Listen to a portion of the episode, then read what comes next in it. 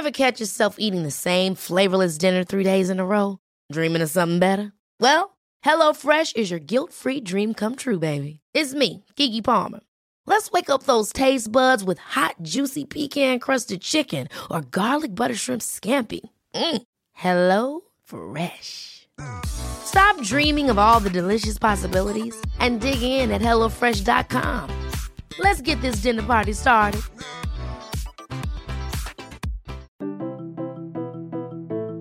Britain feels broken, but how do we fix it? Westminster just doesn't seem to have the answers, but we have found some people who do. Join me, journalist Becca Hudson, And me, the former MP Ed Vaizey, for How I'd Fix. from the price of a pint to the housing crisis. This is the show where we take an alternative look at the problems plaguing the nation. and hear practical solutions from those in the know. Catch new episodes of How I'd Fix wherever you get your podcasts. Rebuilding Britain starts here.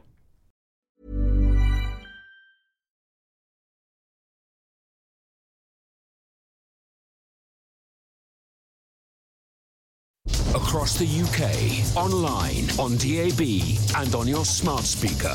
The Independent Republic of Mike Graham on Talk Radio.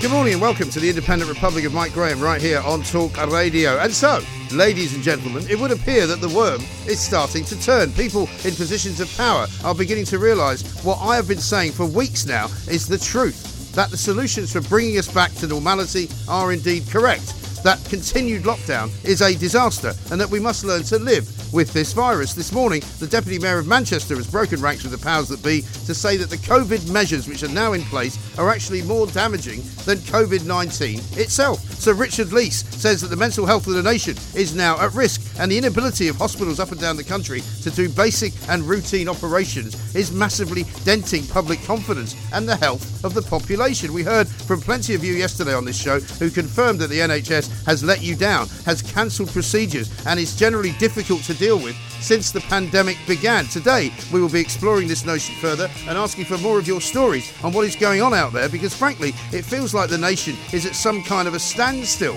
a self imposed quarantine of movement and ideas to get us out of the COVID quagmire. It seems to me as if we're sitting here treading water when what we should be doing is heading very firmly uh, for the victory line by swimming not in fact sitting still. You know what to do. We need your eyes and ears. We need your views. We need your stories. And we need to know what you're seeing out there. 0344 499 1000. We are, after all, not only the home of common sense, but the purveyors of your common sense to the nation. Coming up later on, we'll be travelling to California with LaDonna Harvey to get the lowdown, lowdown on how America is coping. Not only uh, is there a presidential election about to happen, but there is also a massive outbreak of homelessness, there's a massive outbreak of violence, and there's a massive outbreak as well uh, of people not quite knowing what to do about this ridiculous disease that we're all having to deal with. And we'll also hear from author and commentator Helen Dale on the migrant crisis and much else besides. 0344 499 1000. And as if that wasn't enough, we'll be take, talking court cases with Jerry Hayes and scurvy with James Blunt.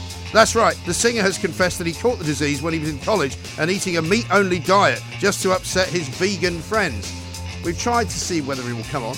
We will keep our fingers crossed to see whether he does, because I think James Blunt uh, is one of those great British institutions. Very funny, very interesting, very talented, and very wealthy, as he'd be quite happy to tell you. You're listening to me, Mike Graham, right here on the fastest growing radio station on the planet. It is, of course, Talk Radio. Mid morning with Mike Graham. Talk Radio. Now, it is, of course, GCSE Day, and uh, for all of those people out there trying to get into the systems to try and figure out precisely how they've done, uh, good luck with that. Uh, and apparently, uh, by a bizarre coincidence, uh, the numbers and the, the actual averages are all up because, of course, many of these uh, grades that have been given out have been given out on behalf of the teachers. My son uh, is one of them. Apparently, he's done quite well, much to my surprise. So, uh, uh, congratulations to all of you who have done well, and congratulations to all of you who have not done well, because you'll have another opportunity uh, to do better. And that's where we are. Now, before we do anything else, let us introduce our first guest. I'm happy to say, delighted even to say, that it's John Rentoul, Chief Political Commentator at The Independent. And I'll be asking him whether he shares my view um, that this treading water uh, business needs to stop. John, a very good morning to you. Welcome. Good morning, Mike. Thank you very much. You, you and I, you and I agree about about this. Uh, it's time to uh, get the uh, country uh, back to normal, get the children back to school, and get the economy back up and running. Exactly right. And I'm happy to say that it's not just you and I now. Uh, there are cer- certain people around the country, uh, and I count the uh, Deputy Mayor of Manchester as one of them, who's basically said that, you know, Sir Richard Leese is his name, uh, the chances of eradicating the virus are virtually nil. So it's time to now look at how to deal with the virus and how to get rid of some of these measures, which are now doing more damage than the virus itself. Yes, absolutely. Uh, couldn't agree more. Um, I mean, I don't wear, I don't mind uh, wearing a mask on public transport or in shops, um, but that's that's pretty much uh, all that I think is required mm. to uh, to allow people to get back to uh, pretty much normal. I mean, there's you know obviously one or two things you can't you can't do, and you do have to protect uh, elderly and vulnerable people um, as much as possible. But I mean, given that the level of the virus is now so low that they can't even find enough cases to count to produce a, uh, a regional uh, rate mm. uh, for uh, an estimate for parts of the country.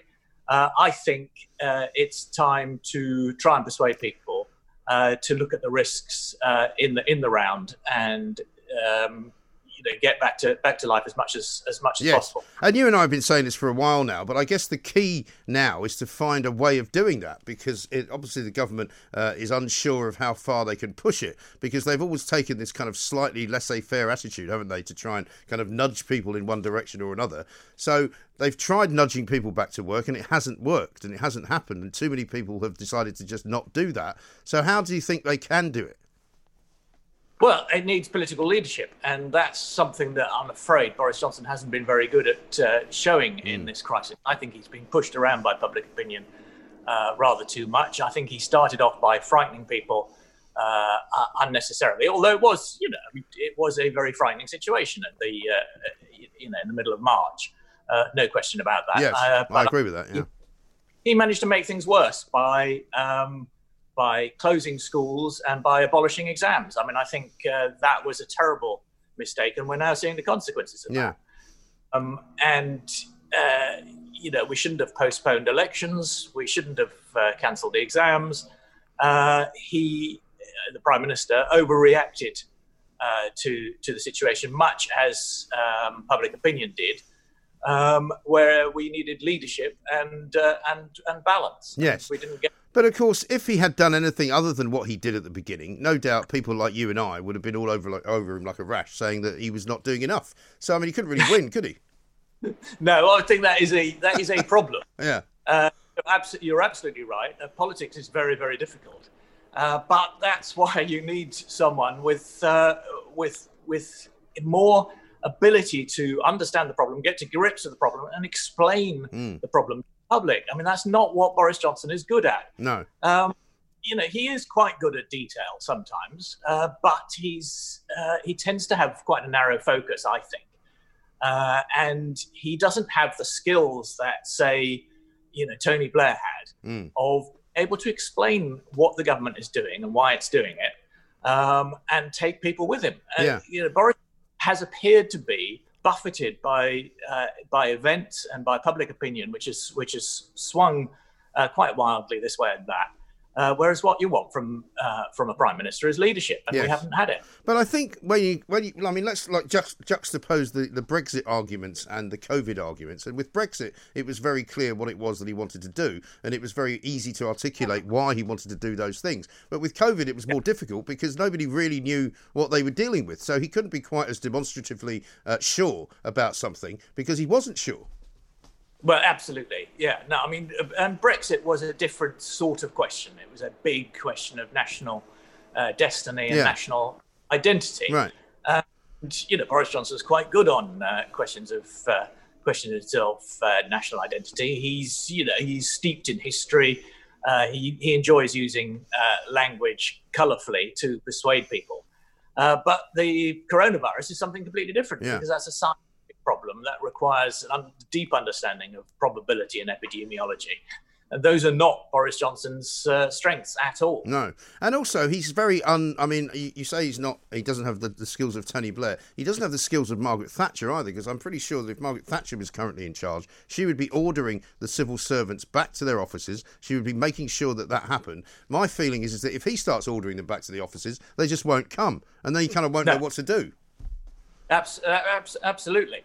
Um, and, but Margaret Thatcher would have been different. When she she was a she was a scientist. She would have actually got to grips with the scientific question. Yeah. She would have formed, uh, and then she would have been able to explain explain why she had reached that mm. view and why other people should uh, should go back to their offices. Yeah. Whereas Boris Johnson just sort of says, "Oh well, you know, it's, it's, a good thing to go back to your office because then you can uh, you can you can." Well, I can imagine. I can tell you exactly now what he would do. He would go work, work, work. You know, you just say work three times as if it's some kind of magic uh, uh, incantation to get people back yeah. to work, you know, because that's what he likes. He loves a slogan. I've been very disappointed, I have to say. You know, I've been a, a supporter of his, John, uh, since he was elected Prime Minister, and, and I've been really looking forward to what he was going to do. But I mean, me and, and, and also lots of other Boris Johnson supporters have become incredibly disillusioned in the past month or so.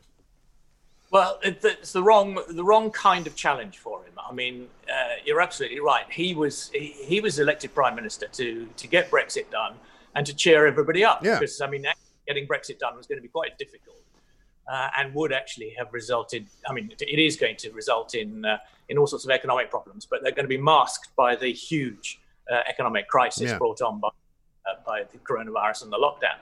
And uh, you know, he he would have been the right prime minister to to to jolly people along in that rather difficult uh, process. But yeah. he's the absolute wrong prime minister to deal with a public health crisis. Mm. But what can anybody do about that? Because I can't see any reason why he would be replaced within the party. I had this conversation with somebody yesterday that you know there would have to be a massive kind of revolt within the ranks of the Tory backbenches uh, to even consider such a thing uh, to sort of talk about removing him because he has got them into the best place that they've been in a very long time. Um, so I just worry that that we're kind of stuck in this this dead end cul-de-sac that we're in now without really any idea of how to get out of it. Well you're stuck with the results of the last election. Yes, Mike, that's how democracy Well, no, works. I don't mean no, I don't mean that. I mean we're stuck with this, the current situation. I have this overwhelming feeling when I wake up every morning now that we're just treading water, going nowhere, not really finding solutions, and just kind of sitting around waiting for something to happen. Well, I think that's a, that's a bit unfair. I mean, I think is it possibly it's possibly because you haven't seen you haven't seen the prime minister for ooh, about four days now because he's on he's on holiday. He's also gone um, camping, which is very disturbing to me. Yeah, well, I suspect it's one of those. It's one of those yurts on yes. a on a wooden. Oh yeah, it won't. It won't be. It won't be one of those decathlon two man tents, will it? That pops out I of the bag. I don't think it's one of those. Not with, with Carrie and Wilfred uh, in the in the tent with it. Yeah, no, right. I don't. I do not think so. But no, I think that you know, I, I think you're overreacting. I mean, you've got to remember that actually Boris Johnson's still uh, remarkably popular. I mean, the oh, opinion yeah. polls, you know, have, have been quite interesting. There were a couple yesterday. I mean, one you know, people getting very excited about a, uh, the Tory party only having a two point yeah. lead. Um, but it's still it's it, it's still got a lead, uh, and there's some rather sharp differences between the opinion polls as to uh, as, as to who people prefer out of uh, Keir Starmer and yeah. Uh, and Boris also also at a time when when we are in the worst, uh, possibly the worst sort of uh, downturn recession that we can imagine having, certainly since about 2008. Um, you know, a, a, coronavirus crisis that's led many people to lose their jobs, uh, a, a, a, prime minister uh, who doesn't seem to be able to get anything right at the moment, and yet Keir Starmer's still trailing in the polls. Yes, but I mean he's doing a lot better than uh, Jeremy Corbyn was. Well, I, uh, I so mean, my, my 15 year old son would be doing better than Jeremy Corbyn. I mean, that doesn't. The point is, is that Keir Starmer. I, I, sent him a tweet the other day when he said, "This is no way to run a country." I said, "You can't even run the Labour Party. You know, Labour Party is riven uh, by the left, uh, by the anti-Semites, and by the people who, who hate Keir Starmer, who are try, they're trying to, to, to, to disassociate themselves from him." No, that is that that is not the case, Mike. Uh, it is very much the case the so-called the, the, the, Corbynites are scattered to the to the winds. Uh, they're finished. They're out. They're done. Uh, there's no, they, they have no uh, they have no influence on the Labour Party anymore. And so, uh, you know, you could criticise Keir Starmer for not doing enough with the uh, the, the, the, absolute authority he has over mm. his party. Uh, but but having to deal with with a divided party is is not really is not really his problem. Um, I mean, his problem is that you know it's very difficult as an as a leader of the opposition to uh, get enough to get yourself in front of the British people enough. And it's particularly difficult when the Parliament's not sitting. Uh, and all you've got is a is, is, a few sort of Zoom conferences and, and clips on the news. Yeah. Um, but you know, Keir Starmer's doing uh, doing perfectly well. But what what my point is that actually, uh, you know, you you may be a Boris Johnson supporter, but I mean, all the Remainers uh, hated Boris Johnson in the first place and cannot understand how he is still so popular. But Yeah. that is because he, you know, he spoke for half the country who voted to leave, and uh, you know, there are still an awful lot of people around who do not understand that. Well, there's a lot of Remainers who don't understand very much, unfortunately, including the fact that they lost and they should move on and stop putting FBPE next to their Twitter accounts and, and stop, uh, you know, abusing everybody that they don't agree with. But is not the real story. world, mate. Uh, The rejoiners, as they now call themselves. I mean, really, for heaven's sake. I mean, the European Union now is something that we hardly ever mention because they're in a hell of a worse state than, than even we are. Uh, are they? Yeah. Well, they haven't got any money, right? They haven't managed to issue any support for any uh, individual country that needed support at the time they needed support because of COVID. You know, they managed to shut down the borders uh, of Italy uh, uh, when Italy was asking for help from the EU. Um, they've got countries to the far uh, east of Europe who are uh, not doing things that they want them to do, and they're threatening to pull their funding on the grounds that they don't agree with them. You know, it's all it's all over the place. Well, yeah, but it's it'll it'll carry on, and uh, we, I mean, we're the ones who are going to have the the, the real difficulty uh, after the end of this year. Um, I don't think so. I don't agree with that. I think I think they will have far more difficulty than we will because we will then uh, be doing business with them. They will not stop doing business with us. Um, but there's no need for us to rehearse all of the same arguments we've been having for the last three years. I mean, the fact is, is that you know, COVID has changed the world. COVID has changed everything, and the EU, Yeah. and whether we're in it or not, is a minor kind of irritant. Well, yes, but one of the things that, that coronavirus has done actually is is is is cause countries to want to close themselves off from other countries. Yeah. So that you're right, that has that has caused all sorts of problems in the EU, but it's also caused you know immense problems in the in the UK because hmm. I mean it's been one of the, one of the great spurs behind uh, the surge of support for for Scottish. Uh, Well, you know, it's funny you say that because I was going to ask you about that before I let you go because, um, you know, there are plenty of people in Scotland who believe um, that they will get uh, independence, that the, the, the game is done, and that there will be a second referendum, and that'll be all that'll be all over. I don't see it that way.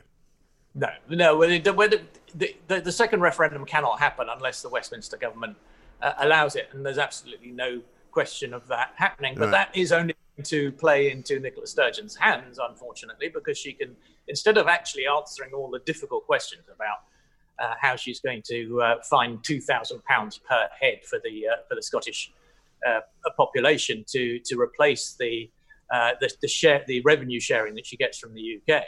Uh, you can just rant on about how uh, how horrid old Westminster won't let her have another referendum. She had her referendum in 2014. That settled the question for a generation, Right. uh, and it move on. But unfortunately, um, I do think Scottish nationalism is, is is on the rise and is just going to continue to exploit the grievance uh, of uh, of not being allowed to have uh, you know a referendum every five Yeah, minutes until they. but, but we also get a very false picture down here in London of what people believe in Scotland because I know personally, having worked up there for a long time, there's loads of people I still talk to in Scotland who tell me that it's not true to say that there's a majority feeling for for independence. There simply isn't. There's loads of people who still would rather be part of the United Kingdom. well, forty-five percent in the uh, in, in well, the, in, the, in, the- in the latest poll, uh, which is always, you know, I can't remember the last poll that got anything right, to be honest. You know. yeah, well, yeah, but there's no other way of knowing what. Uh, Well, yeah, but that's a ridiculous argument. We might as well take a poll which might be wrong and believe it because there's no other way of measuring it. I mean, that's nonsense, isn't it? there will be elections next year, and the SNP will sweep the board and possibly possibly get more than fifty percent of the vote. I mean, that will be uh, that that will be a genuine test. I still don't think that the UK government should concede a referendum, even on, in, in that situation. Uh, but it's going to be very difficult because it will just hand a propaganda weapon to uh, to Nicola Sturgeon, and she will exploit it for all she's worth. Yeah. She's very good. Yeah, she's very good at it, no question at all. But equally, um, the SNP have been the power in Scotland ever since Labour sort of self-destructed many, many years ago because they took it all for granted. But at the end of the day, more people voted for Brexit than ever vote for the SNP. So, you know, what does that tell you? Well, still. Well, it tells you that you know, a lot of people voted in the. Uh, in, in That's what I mean. In local elections like the Scottish Parliament, you know, in which Europeans are allowed to vote, by the way, um, it means Yeah. nothing. Yeah, but it still means a majority in Scotland voted to uh, to remain. So uh, that is that is another uh, another grievance that the SNP can feed on, and they will continue to do that. And um, you know, I mean, you and I can hope that at one point the, the souffle will collapse, but at the moment there's absolutely no sign of it. And you know, the younger generation are absolutely mad for independence. Yeah, uh, I'd give them. I'd give them a referendum tomorrow. Watch them lose it, and then say cheerio, bye bye. you know, that's the end of the SNP. well, yeah, well, it would it would be. You're right. Yeah, I mean, it would. That's why they don't want the referendum because either way, it's the end of the SNP. Because if they win it and they get independence, the SNP is of no consequence to anybody. They'd have to form another party into something other than a one subject conversation. No, I think I think the SNP would continue for some time in, in, in an independent Scotland, but it would it would probably split at some at some point. But uh, let's hope we don't we don't get that because I don't I don't want to see my country. Uh, no, neither do I. I Scotland's a valuable part of it, and uh, I hope they. Uh, Listen, I've got my own tartan, John. You know, last thing I want to see uh, is Scotland annexing itself away from the rest of the United Kingdom. Well, good. I thought I thought you were saying um, good riddance to them. I, I, Not at all. No, my, my, you've seen my name. I mean, my name is a Scottish name. My parents are both from Scotland. Like I say, I have my own tartan. You know, I had a kilt once. you know. Well, my name, my name's a Scottish name too. By um, the way, I have to ask you this question. I was listening to John Nicolson the other day, and you were on his show, and he, after signing off and saying cheerio to you, he referred to you as John Rentoul. Is that uh, some yeah. kind of Scottish thing? Well, he, he, he, thinks that's how you pronounce it in Scotland. There is a place called Rentoul in uh, uh, in Perthshire. Yeah. Um, and uh, he pronounces it the, the Scottish way, but uh, uh, my father always insisted it was equal equal stress on both syllables, which, yes, which very I, sensible. I don't possible. But yeah, very sensible. Well, listen, John, delightful to talk to you as ever. John Rentoul, chief political correspondent, commentator, I should say, at the Independent, uh, with some very interesting and, as ever, very reasoned views. The Independent Republic of Mike Graham on Talk Radio. Welcome back to the Independent Republic of Mike Graham right here on Talk Radio. We have a great many things to talk about this morning, particularly uh, not just about uh, the uh, migrant crisis, not just about the NHS problem, but about how we get people back to work. I think I've come up with a brilliant solution, and I'm going to suggest it to our next guest, Jerry Hayes. Here's what you do you say to everybody who's currently not working in an office, who should be working in an office, and that includes the civil servants, you will basically get your first month's pay paid to you tax free. But if you remain working from home, you will be taxed. Now, I think that would be a pretty good incentive to get most people uh, out off their backsides onto a train and back into an office, don't you? Let's talk to Jerry Hayes and find out. Former uh, Tory MP, of course, barrister, uh, who gave me good enough to give me a, a copy of his own book for my birthday, uh, which I found very interesting indeed. Jerry, a very good morning to you. Good morning to you. Very nice to talk to you. Now, before we get into the business of trials and juries and crown courts and all of that, um, what do you make of my idea? I think giving people a tax free month would be uh, uh, like sort of nectar to, of the gods to people uh, and make them come back to work. It's all about money in the end. Well, yeah, but it, it, depends how good at working from home you are. If you're more productive working from home, and many banks, I think uh, Schroders have said, we want more people to work at home because they're more productive. That's a good thing. If they're lazing, well, that's typical of the banks who so fundamentally misunderstand the economy. Hey? Well, yeah, the, the, that, that, that's right. I mean, people do want to get back to work, and I want to get back to work as a criminal barrister, but we just can't because the government is not putting money into the system. No. Well, you've been warning about this for many months, haven't you? Because yeah. way before COVID, uh, you were telling us that there was a massive backlog of cases because yeah. there simply aren't enough courts. I think I can't remember what the percentage of courts was, but you told me a shocking figure of the number of courts that weren't actually even doing business. Oh yeah, something like two thirds are not doing business yeah, yeah. at all. Yeah. And of course, from the Ministry of Justice at the Times today, they say now there's a backlog of thirty thousand. Well, I'm afraid that's just a barefaced lie because on this program to you, on a number of occasions, I said before the the um, you, you weren't allowed back into to, to courts. Um, the backlog was 37,000. Now it's over 41,000. Mm. And then they are saying, well, because of COVID, and it's got precious little to do with COVID, really, the backlog, um, we're probably going to have to curtail or abolish jury trials in some cases. Right. This is serious and sinister stuff. But why does that have to be the case? I mean, what, what's the problem with having jury trials? Are they saying that they can't have jury trials because of COVID? Well, actually, they, they can have jury trials, and there are jury trials, but there are not too many courts that can actually cope with them. The big problem is social distance of juries. You've got 12 jurors. Hmm. In court, you can actually sort that out. Right. It's being done at the Bailey. You know, you, you have them dotted around the court. It's not as, not, it's not as satisfactory or unsatisfactory, but it does actually work. So that, that's quite good. But the government are just not doing it. We've heard all about these Nightingale courts. Hardly any of them are being used. Hmm. And now they're saying, well, never mind jury trial. Let's, let's, let's get a single judge to sort it all out. It'd be so much quicker, and it's only going to be temporary. Yeah, well, I mean, why not just flip a coin? I mean, it'd be quicker, even quicker. You just go, all right, I'll tell you what, guilty or not guilty, heads or tails. There you go. There's Ah. ten, you do 10 cases in 10 minutes. No, there's a better idea than that. Why didn't you have an algorithm to do it? Oh, good Have idea. An algorithm Listen, to do it's it, all the rage. It's all the rage. course this is what we need. Be guided Of by the scientists, right? Yes, Yeah. It really is it's- mad, it's, isn't it? It's, it's really scary stuff, and it's going to undermine confidence in the, the, the judicial system Hmm. because a lot of people and some judges are saying this as well. Well, shoplifting, all sorts of things like that. What does it matter? Well, it does if you're a professional person. Or, or any person Hmm. of good character. Once you've got that against your name, you're in trouble. A Well, minor exactly. assault. It's still an assault. Yeah. You won't be able to work as a teacher anymore. Right. But what about the black ethnic minority people who do not have, well, some of them don't, a lot of confidence in the in the system generally? Right. They elect for jury trial because it's random. They, it could be anybody Yeah. on that jury trial. It's not not, not just necessarily white, male, and, and, and stale. Hmm. You know, I think there's a plot here. I think the government or the MOJ really do want to get rid of the system. But is there a reason why they want to get rid of the system, or is it just about trying to be more efficient? Uh, well, yeah, there's, there's that.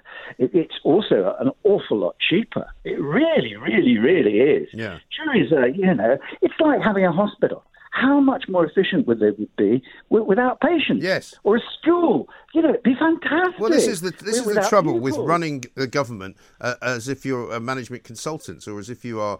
You know the people who advise people on what to do. You know, I famously, I think I've told you the story of where when I worked at the Daily Express, famously these uh, this this bunch of, of of idiotic management consultants were called in to see if they could streamline the business. And after sitting there uh, being paid something like twenty five thousand pounds a day for the best part of about six months, their recommendation uh, was that basically we shut the newspaper down and rent out the building.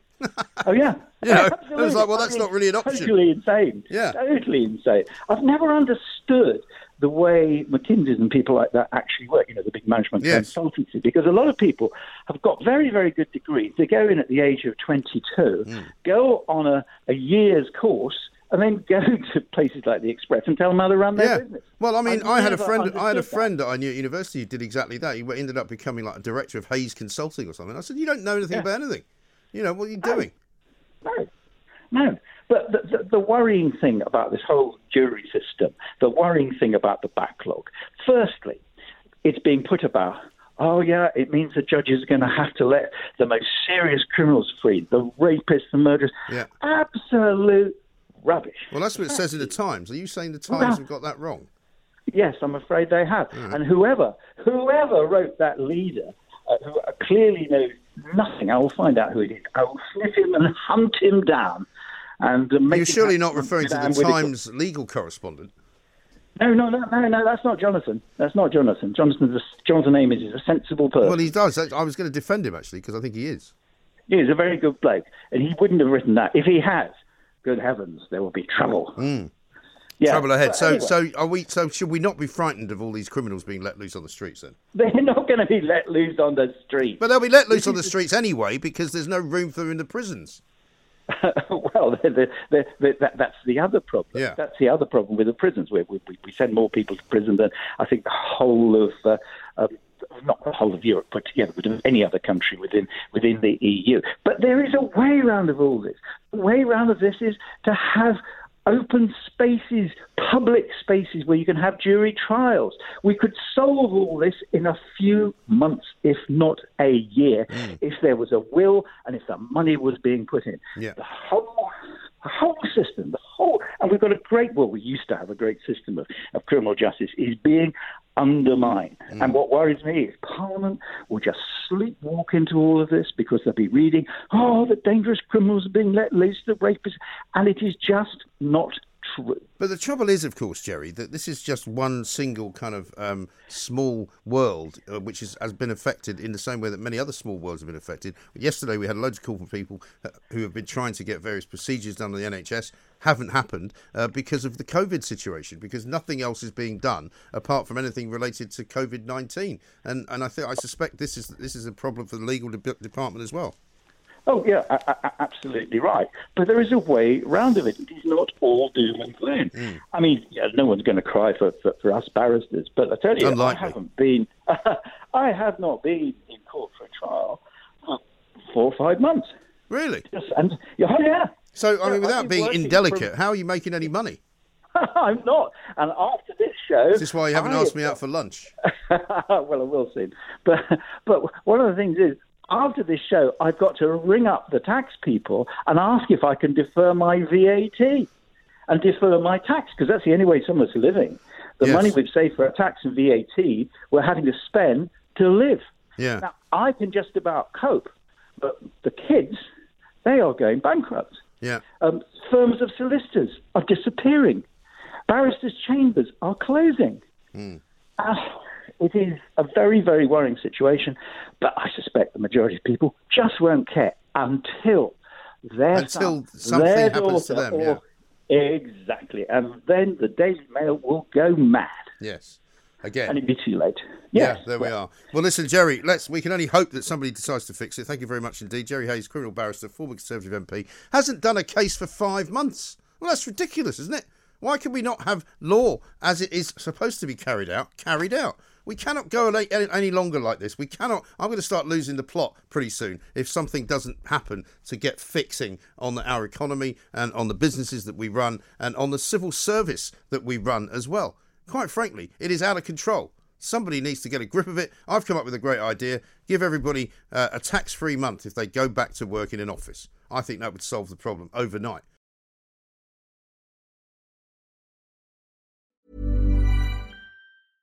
Ever catch yourself eating the same flavorless dinner three days in a row?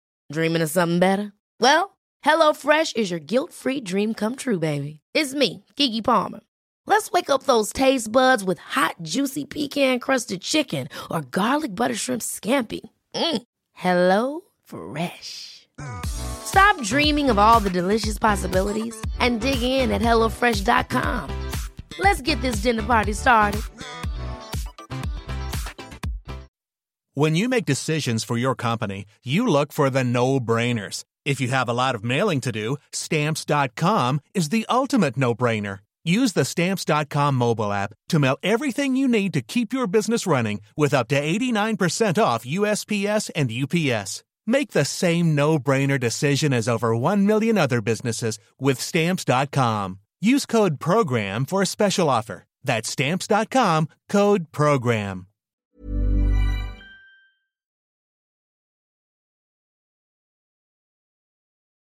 Mid morning with Mike Graham. Talk Radio. Let's get straight to it. Helen Dale has joined our panel of, uh, of what I call the intelligentsia uh, right here on the Independent Republic of Mike Graham. Neil Oliver uh, is one, Peter Hitchens is another. Helen's joined the uh, the team because, uh, quite frankly, she has a lot to say, uh, and I've got a lot of time for listening to it. Helen, a very good morning to you.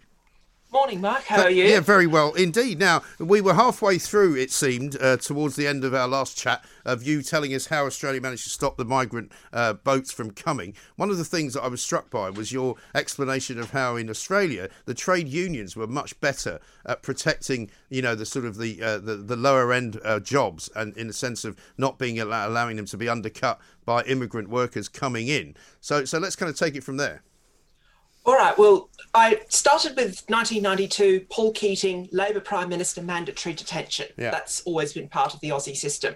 Now, and I explained a bit about the background, which involved things like a, t- a focus on market dominant minorities or model minorities, people like Jews, Malaysian Chinese, Kurds, Copts, um, Maronite, Lebanese Maronites, that, those kind of people, model minorities. So fast forward now to 2001 and what became known as the Tampa Affair and the Tampa Election.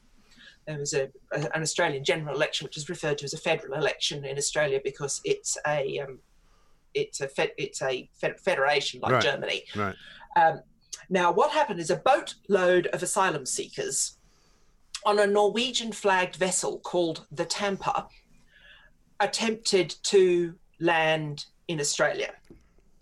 And they were overwhelmingly from Afghanistan and Pakistan. Yeah. And what happened is that there was a, an extraordinary naval Mexican standoff, basically, where the MV Tampa was in Australian waters, Yeah. and the Howard government, John Howard, who was coalition or a liberal prime minister, but liberal in Australia doesn't mean American liberal; it No. means more classical liberal. Right. Okay, so kind of like, kind of like the Liberal Democrats here, but before they went weird. Yes. Well, that's kind of what it should still. That's kind of what it should still mean here. I was having a conversation, Yes. funnily enough, just the other day uh, with a young woman who was saying that it's very difficult now on dating apps. She put on a dating app that she was a liberal, um, and people assumed that she was a lefty as opposed to an actual liberal because that's Yes. now been the word has now been kind of hijacked, isn't it? Hijacked yeah and, and i mean seriously gladstone would, would power london with the speed that he's spinning in his grave at the moment i'm sure Absolutely. it's just so anyway so john howard said, framed this boatload of asylum asylums over 400 of asylum seekers with a phrase that became an election tagline which is we will decide who comes here and the circumstances in which they come Hmm.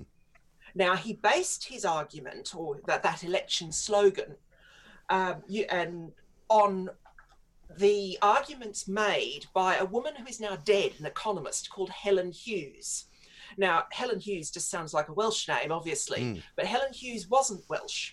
She was actually a refugee, a Jewish refugee from what is now the Czech Republic, um, taken into Australia after the Second World War.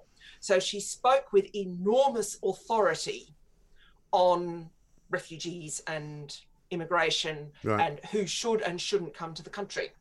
Now, anyway, what Helen Hughes pointed out was that the 1951 Refugee Convention was framed with market dominant minorities in mind. Hmm. People like Jews or Malaysian Chinese or Kurds, people who were being picked on because they were winners, not because they were losers or because they were very, very conservative religious people. One of the points she made at the time, she said, Who would you want? A Malaysian Chinese refugee fleeing from being uh, persecuted by the Muslim majority or the Ayatollah Khomeini?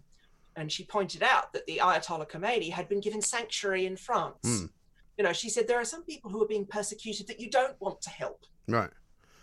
And she was the first one to point out, and she used the Tampa at the moment. Still, imagine a great big merchant vessel sitting in the Timor Sea with 400 people on the deck, and there were aerial photographs. I remember the I remember the time. story at the time. Yeah, it was horrendous, wasn't it? It was huge. It was huge. And she was the one who pointed out, and she drew a distinct, a very clear distinction between the people on this vessel and people like herself, who, who were Jewish refugees um, from Nazi Germany, uh, who they were all male.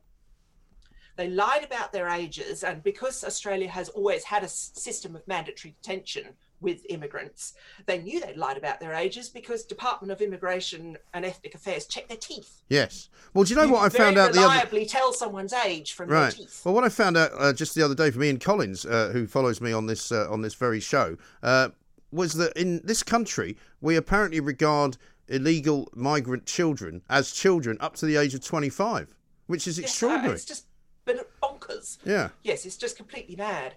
And anyway, so a couple of things happened. Howard took on board Helen Hughes's arguments, and she was absolutely horrifyingly traduced by the left-leaning media. But it was very difficult for them to sort of pe- to pick apart her claims about refugees because of her status as a Jewish refugee.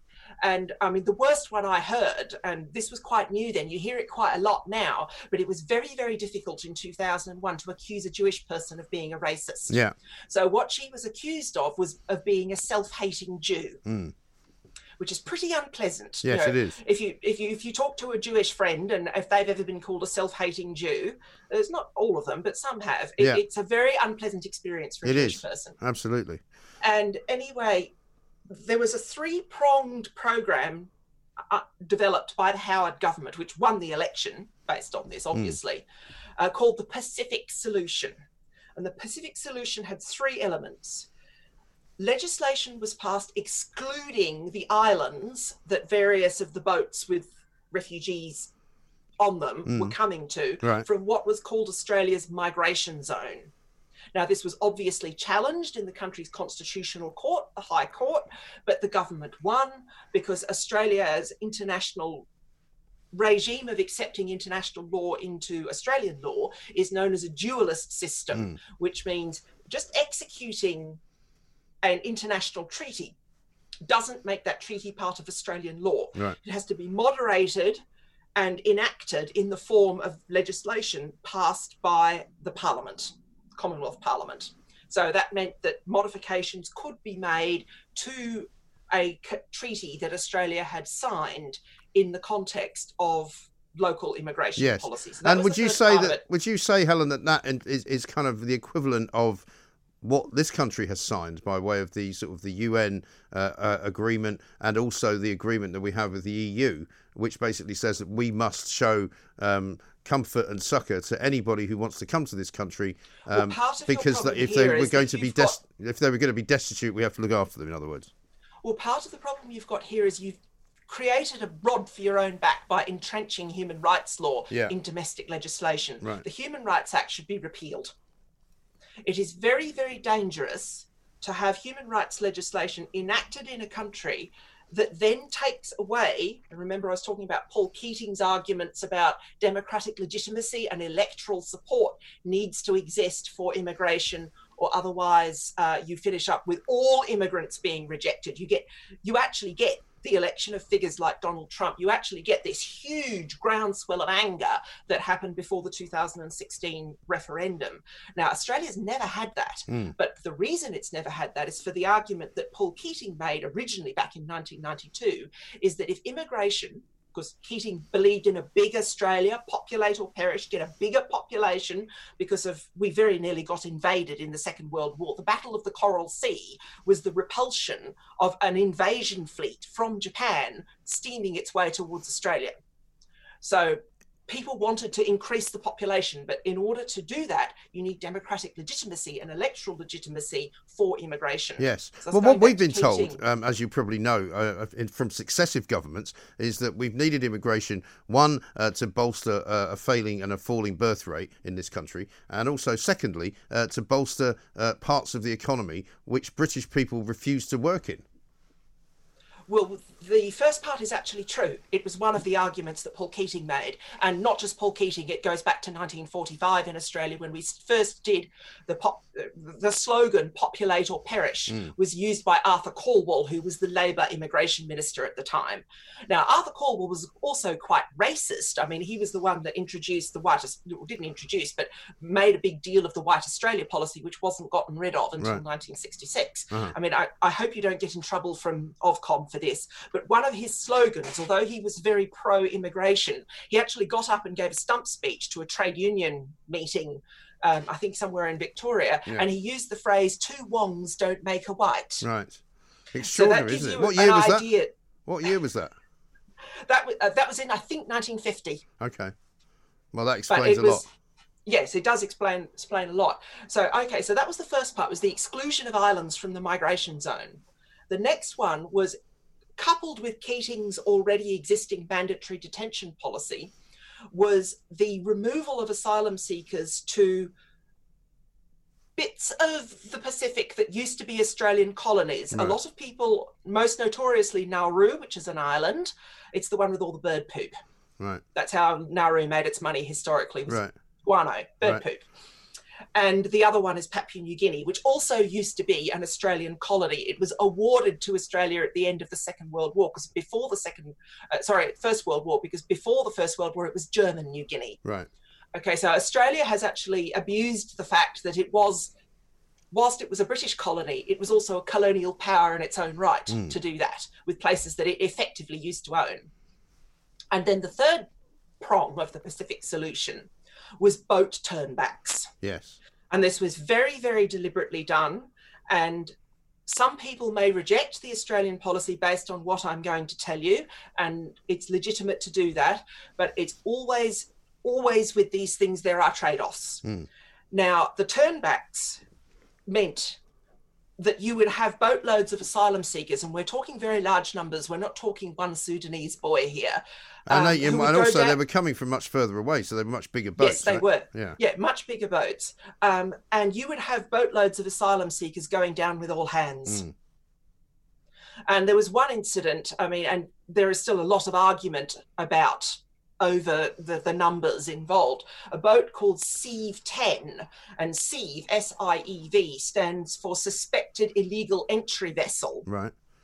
And it had 400 asylum seekers on it. And it is believed that it went down with all hands. Mm. But I, it, people can't prove that. And if you read arguments from both sides, you said it might have been 200, might have been 400. We don't know where they finished up. Yeah, all of this kind of thing. Right. Um, so this is really quite terrifying. But the effect of the Pacific solution, once a couple of boats had sunk and they'd all died, hmm. was that they stopped. Right because people so, so realised was, and, that they and weren't going to get to the country. And were the boats like just not fit for purpose? Was that the reason they? Were oh yes, down? that was the that was the absolute standard thing. Uh, uh in many cases, I mean, the MV Tampa was unusual mm. because it was a proper merchant vessel. They'd actually rescued all these people, and it was a proper Norwegian flagged ship. It was properly crewed, and although they, the Norwegian sailors had nowhere to keep the, the asylum seekers that they were quite safe. They weren't going to be drowned or right. anything like that because it was a proper ship. Um, but often you just got boatloads of people in unseaworthy vessels. And we started to appreciate for the first time how horrifying. Mm. The people smugglers are, yeah. and you have people need to understand, and this is something where a, a lot, of, and it, it, they learnt in Australia uh, how horrifying people smuggling is. And it is exactly the same people who bring young women into the country yeah. for the sex trade. It is exactly the same people who bring um, immigrant labour in, into the country, sneak it into the yeah. country, and have them doing jobs at, at well, if it, it, white white forms of slavery, sure, modern slavery. Well, this is it. I mean, it's it's, a, it's a, criminal. There's no question. It's a criminal enterprise uh, at best. At worst, it could be even worse than that. It could be funding terrorism as well, is what we've been oh, hearing. Gosh, but well, we, well, but, there's all sorts of things. Yeah, yes. but we had an amazing uh, telephone call the other day from a guy in the Isle of Man whose daughter works in Sudan. Uh, in one of the Christian um, sort of missions basically out there, and she works it for a charity. And Christian she's Aid or something. She, yeah, something yeah. like it's a smaller one, but she was basically mm. saying to him that what she's now seeing more than anything uh, in the camps that they're running and in the, in the various places that they do their work is human traffickers turning up and basically selling the idea to young Sudanese men that you should come and live in and work in Britain. And this is how we're going to make you get there. And this is how you're going to get there. And this is what you're going to see when you get there. And they're showing them this videos. They're showing them videos of people being put up in hotels. They're showing them a, a lifestyle that they could have. I mean, it's quite flagrant now. Well, this is part of the point that Helen Hughes made originally when she her ideas fed into John Howard's policy development, which is you know they're all male, they lie about their ages, yeah. um, and they come from countries where women can't travel and often can't leave the house. Mm. And, and I remember Helen Hughes on a panel show saying what's she says, and that means the women will die. Yes. So you're dealing with people who you probably, it's the, the Ayatollah Khomeini argument. What do you want? The Jewish person or the Malaysian Chinese person? From a market dominant minority who will contribute to your country, or some form of religious nutter, yeah. or someone who is so self interested that it's entirely legitimate in his mind to leave all his female relatives behind at the time in Afghanistan, which was run by the Taliban, where women couldn't leave the house without a male relative, which meant they starved. Yes, but this is the problem, is it not, with human rights laws and human rights acts? Because the human rights acts don't delineate between different individual people because they can't well, by their very all, nature. You cannot say we can, we're only we're only going to invite you to come to our country. You have to be able to invite everyone. Surely.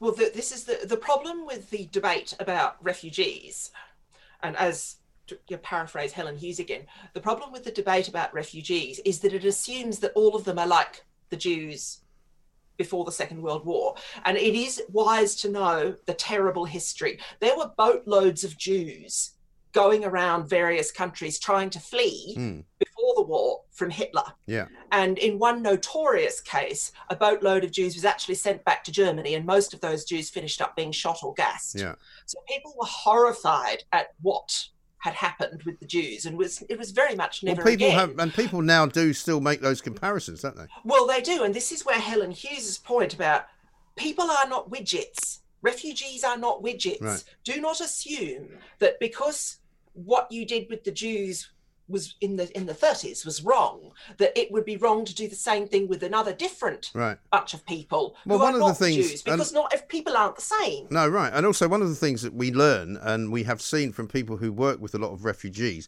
um, even those who would encourage uh, refugees to come to this country, is that many of them would not in any way qualify. Uh, as refugees, anyway, because many of them Well, this came are- up as well. They were economic migrants. economic migrants, and while it might be uh, nice to be able to allow people to come and live somewhere else, um, just like Ben and Jerry's wants you to, uh, there shouldn't be any borders, there shouldn't be any countries, there shouldn't be any necessity uh, to live where you were born. Um, basically, you can't just let anybody come and live in your country just because they want to. Well, it, what you finish up with is people who make open borders arguments. They make an economic argument, and the economic argument it was actually originally and best made to the highest standard by a chap called Bryan Caplan. The problem is, and it's the same problem as Project Fear before 2016, is it's based on the idea that the only thing that matters to people is economics, hmm. not things like, for example, culture, community, and crime rates.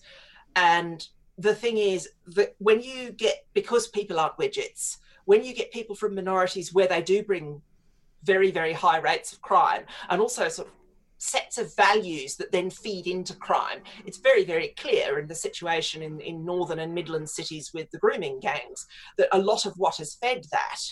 And if you look at Ella Hill's interview, Dr. Ella Hill from the from the, NHS registrar um, on Triggernometry, she talks about the, the religious values that people brought with them that unaccompanied girls, and in the North and the Midlands, they're mainly white, and in other parts of the country, they're white and Sikh and African Caribbean as well. But this whole idea that unaccompanied girls are kind of easy meat. Mm. You know, that there's something wrong with them, so that means you can treat them in this way. Now, th- those have religious roots, and it's entirely legitimate for the people and, and for the people already in the country to say, okay, there might be some economic advantage accruing to open borders, but we don't want the crime. And it's all right to say you don't want the crime. Yeah.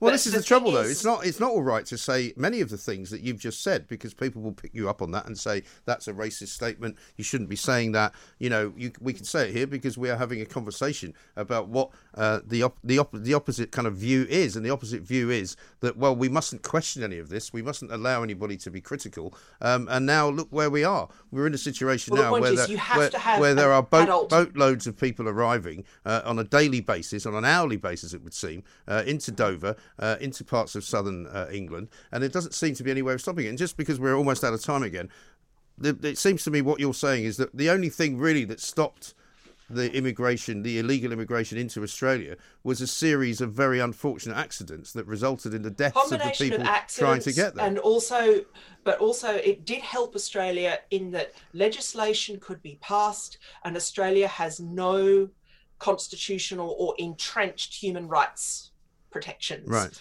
if you have human rights in australia you have them as a result as, of an act of parliament and they are not considered to be universal they are not to be considered to, to be something that everyone is just given willy nilly. Hmm. It is very much a full basket of rights in Australia is only conferred upon you once you obtain citizenship. Right. And one of the reasons, and I'll finish with this, one of the reasons why the minority in Australia who are very, very pro immigration, and they tend to be the Greens Party, they can never break 10% of the vote, which is why they don't have any influence on either the Labor Party or the coalition, which have had a version of the Pacific solution as bipartisan policy since 1992 with variations in it. But the reason the Greens cannot break 10% of the vote is because Australia has compulsory voting. So there is absolutely no way that small groups of dedicated lobbyists, charities, and NGOs are able to push the government into a position where it has to change the law because otherwise it's going to be Mm. made to look awful because they constantly have over their shoulder the awareness that every single Australian over the age of 18, even people in tiny, remote Aboriginal communities, that the lengths to which the Australian government will go to make sure everybody gets to cast their ballot, um, they will all go to the polls. And that means every single policy in Australia is captive to the median voter. Right. You, much, much harder to to manipulate the electoral yes. process in such a way to make people who are very who are in favour of open borders yeah, say look more popular than yeah. they actually are. Then these ideas are not popular. Right, that's interesting, and that maybe will be something that we should discuss again as well, because the idea of universal voting has never been the case in this country. But maybe uh, that would be one way of rooting out all of these kind of slightly mad, slightly um, extremist kind of um, voting patterns that people can try and encourage. Uh, because, as uh, Helen says, you can encourage smaller groups of people to have a far bigger influence than they really should. Helen Dale, thank you very much indeed. The Independent Republic of Mike Graham on Talk Radio. Right now, though, uh, it is that time, uh, just after the 12.30 news, when we get stuck into a little bit of homeschooling. Uh, you might be celebrating getting your GCSE results today, uh, in which case you might be forgiven uh, for not listening to the homeschooling section today, but you might have to listen to it later on. But today, it's going to be one of the things that's always fascinated me um, about uh, the Earth and the planet on which we live, because, of course, lots of people talk about exploring into outer space and exploring the universe and exploring Mars and looking at Jupiter and all of that, going to the moon. But as part parts of this planet that we don't know terribly well, and one part of that uh, is called the Mariana Trench. Now, it is an amazing uh, and huge. Um, sort of furrow, if you like, in the middle of the uh, uh Pacific Ocean, and it's so deep that you could stick Mount Everest into it uh, and it would be completely submerged. Let's talk now uh, to Caitlin Richards, marine conservation biologist, uh, writer, and public speaker. Caitlin, a very good afternoon to you. Good afternoon to you too, Mike. Thanks very much indeed for joining us. I've always been fascinated by the Mariana Trench. I don't know quite why, but it's partly, I think, because it's so vast and, and so little is really known about what goes on down there, particularly at the bottom of it. We've had a couple of submersible projects, I think, that have gone down to check it out. But tell us, first of all, where it is, how it was formed, um, and anything else we might need to know. Yeah, so the Mariana Trench uh, is in the West Pacific near the Mariana Islands and the island of Guam and it was formed by tectonic plates. So when plates kind of smashed together, they pushed down, made this big furrow. Yeah. And it's uh, it's a big crescent shape, and it was discovered in uh, 1875 by the Challenger expedition, which is why they've named the very deepest part of the trench uh, Challenger Deep. Okay. Um, it says it stretches for more than 1,580 miles. Uh, with a mean width of 43 miles, um, and as you say, Challenger Deep is where the steep, the, the greatest depths are found. And I mean, so little is known about what's what's sort of down there, really, that, that we're not even sure there might not be, you know, creatures which we we've never seen before. Yeah, every time someone sends a, a manned or unmanned expedition down there, they always discovering new species, new creatures. It's it's actually really incredible that things can live at that deep. You know, mm. the, the water pressure is about a thousand times more than it would be right. on the surface. Well, this is one of the things that, that I've spoken about in the past that because of the size of the water pressure and the scale of that water pressure, that, that the things that are down there are quite big and they have to be bigger than they would otherwise be because of the because of the pressure. Yeah, that's and, and like there's some really incredible things like um, amoebas are a single celled organism that's usually microscopic but there's a version of it that lives down deep in the trench, which is measured in centimeters. Right. It's a single cell that's centimeters long. That's really incredible. That's humongous. Right. Yeah. I mean, I used to joke that there would be, you know, sort of, uh, you know, crabs down there the size of a Cadillac, you know, but there might well be. No, there are some giant crabs and some giant isopods, which is basically like a little pill bug, which is three feet long. Right. Like there, everything that is down there just kind of gets super big. Right. Yeah, so you know, again, you can have a lobster that was like the size of this studio or something. Yeah, there's there's prawns the size of cats. Wow, that's amazing. That really is. I yeah. see. I find that fascinating. And and when was the first kind of discovery made of this particular part of the planet? Yeah, so it was in 1875. The, the Challenger expedition was a really big and important oceanographic expedition. So they went all around the globe for a few years, just measuring the ocean bottom, and discovering species, and that's when it was first discovered and sounded at being incredibly deep. Yeah. And since then, there's been you know, several expeditions. Only four people have actually physically been to the very bottom of the trench, but there's been some unmanned ones with uh, remote controlled right. devices. Well. Didn't, didn't, James Cameron organise one? The yeah, guy who yeah, was the director, one of the four, yeah. director of Titanic, which I found quite weird. I mean, I don't know if he's going to make a movie out of it. Yeah, he did. He did make a did make a little documentary that was on National Geographic about it. Yeah, he went in 2012. Right. And there was a, a wealthy businessman who went last year. I guess just because he had the money and thought it'd be a good holiday spot. So he's Right. actually the only person who's ever been twice. Yes, and I mean, um, as a, as a sort of um, uh, uh, somebody who knows about marine conservation, is it in any danger of changing over the years, or is it so far down that basically it's it's kind of um, protected, if you if you like, from from the ravages of of whatever's happening above the surface? I mean, in general, it is a really sheltered place. It is where things are, you know, species are basically the same as they were millions of years ago when they evolved. That doesn't mean it's completely untouchable, though. I mean, there has there has been plastic found at the bottom, and like Really? those those prawns have been found with plastic in their in their guts. So Right. that's just kind of evidence that you know human human uh, influence has reached even to the very deepest part of the ocean. Yes, absolutely right. And as far as the um, exploration of it is concerned, are there still parts of it that have not really been explored? Yeah, absolutely. Yeah, there's there's parts that we're not quite sure on that need to be explored more. There's species that we've discovered and we know they exist. We might have a couple pictures of them, but we don't really know about their life cycles or the biology very much. So there's definitely a lot more to learn down Right. there. And and as far as the, the the sea kind of around it, if you like, does that is that different as well? Because when you've got that body of water and it's in such a deep place, I mean, does the rest of the kind of I don't know. I guess I'm I guess what I'm asking is does the does the first kind of um, uh, I don't know s- half a mile of sea above it actually uh, operate differently from any other sea? I mean, not particularly. The, the sea above it is is still extremely deep, so there would there would still be the same kind of deep uh, ecosystem there, and the, Yeah. the deep species like goblin sharks and frilled sharks and all kinds of crazy things that will live there. Right. We have to go pretty deep just to even get to the trench in the first place. Yeah, of course. And I mean, as far as um, uh, is is there a sort of ongoing um, submersible situation? Are there people constantly going down there to check things out?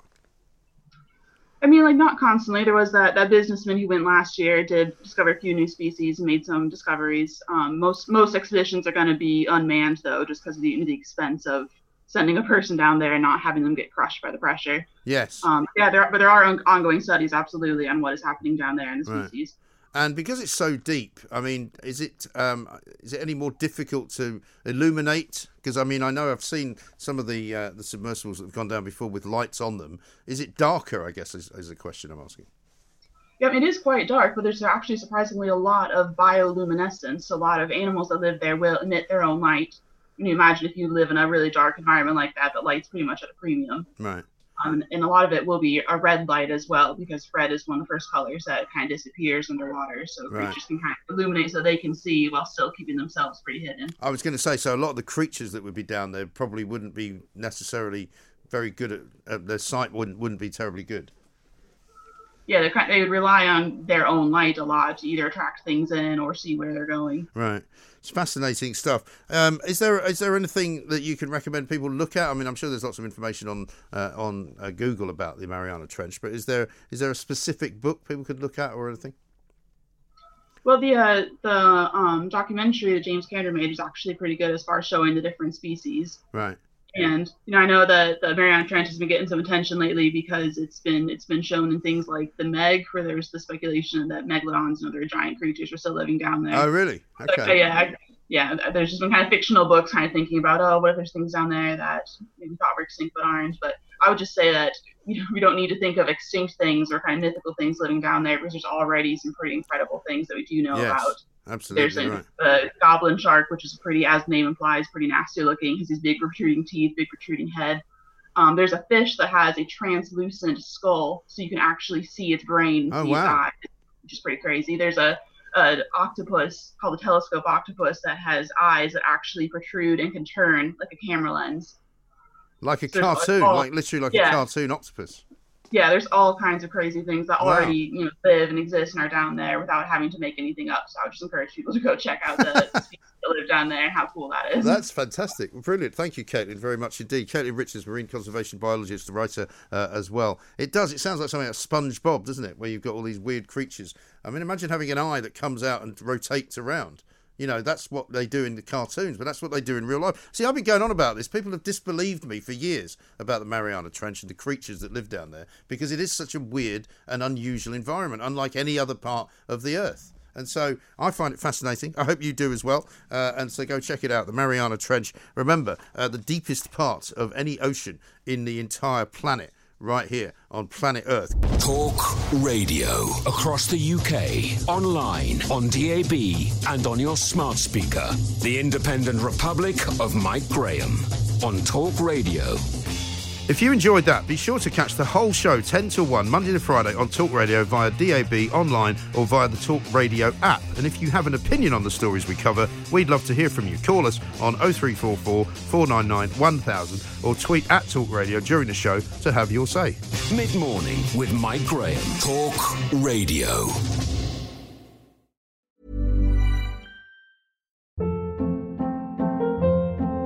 Hold up. What was that? Boring. No flavor. That was as bad as those leftovers you ate all week. Keke Palmer here, and it's time to say hello to something fresh and guilt-free. Hello Fresh. Jazz up dinner with pecan-crusted chicken or garlic butter shrimp scampi. Now that's music to my mouth. Hello Fresh. Let's get this dinner party started. Discover all the delicious possibilities at hellofresh.com.